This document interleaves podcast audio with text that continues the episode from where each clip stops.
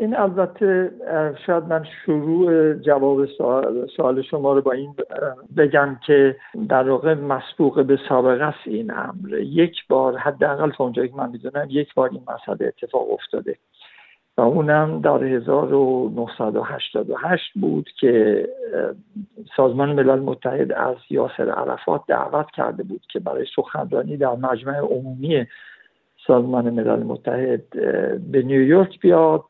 ولی بیش از پنجاه سناتور آمریکایی نامه نوشتن و وزارت خارجه امریکا رو که در واقع مقام عالی است در مسئله تصمیم نهایی مربوط به دادن یا ندادن ویزا به یک خارجی وزارت خارجه رو تحت فشار قرار دادن که به عرفات ویزا داده نشه و نهایتا هم وزیر خارجه اون موقع امریکا جورج شولز شخصا تصمیم گرفت که ویزا به عرفات نده که البته عکس العمل خیلی زیاد بود از سوی کشورهای دیگه.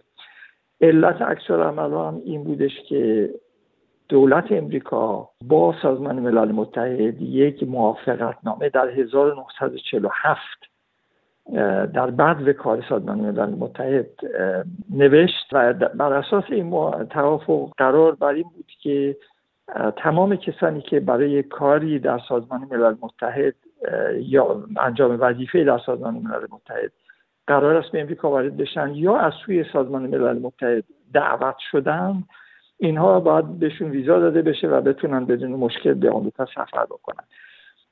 و بنابراین این تصمیمی که در 1988 گرفته شد یه تصمیم خیلی معمول بود.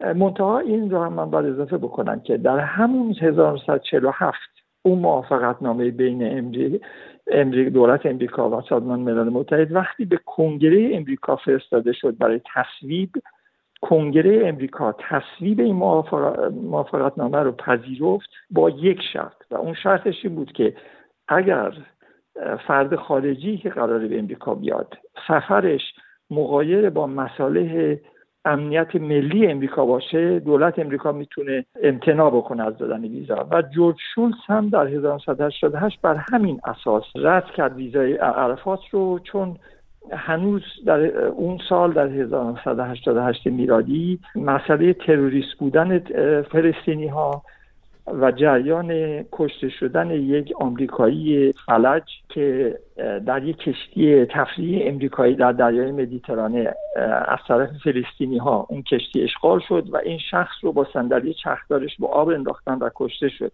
این هنوز در اذهان امریکایی ها بود و بنابراین جورج بوش استدلالش بود که عرفات این مسئله رو می‌دونست حتی حمایت می‌کرد و بنابراین حامی تروریست است و نباید به امریکا بیاد. در این شرایط با توجه صحبتی که الان شما کردید و مطالبی که سناتورها عنوان کردن در نامه خودشون مثل کشتار دست جمعی زندانیان سیاسی در سال 67 که آقای رئیسی متهمن به دست داشتن در اون و همچنین آنچه که عنوان شده از سوی اونها تحت عنوان اینکه حکومت ایران کارزاری برای ترور مقام های آمریکایی در خاک آمریکا راه انداخته چون این چیزی می‌تونه دور از ذهن هم نباشه که احتمالا روادیدی به آقای رئیسی تعلق نگیره. البته این امر نمیشه با استحکام و اطمینان گفت که اتفاق نمیافته. یعنی ویزا بهشون میدن. یعنی من نمی‌تونم قاطع بگم. ولی با توجه به عملکرد دولت امریکا و به هر حال یک معاهده حقوقی است این خواسته کنگره امریکا یه مسئله داخلیه و این شرطی که گذاشته کنگره امریکا برای تصویب به ربطی به کشورهای دیگه و سازمان ملل نداره. اون چیزی که ربط داره برای سازمان ملل متحد اون چیزی است که در معاهده نوشته شده در توافقنامه نوشته شده و در اونجا صحبتی از شرط و شروط نیست. دولت امریکا موظف این ویزا رو بده.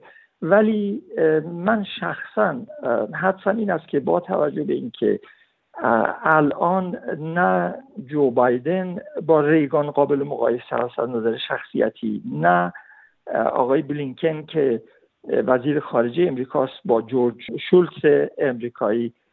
وزیر خارجه اون موقع ریگان قابل مقایسه است. بنابراین و بعدم مسئله پرونده اتمی اراده سیاسی که به نظر می‌رسه هنوز وجود داره برای اینکه با ایران تعامل بکنن این پرونده رو به نتیجه برسونن همه اینا ممکن است نتیجهش این باشه که وزارت خارجه امریکا زیر بار این خواسته سناتورها نره و در حال ویزا رو بده.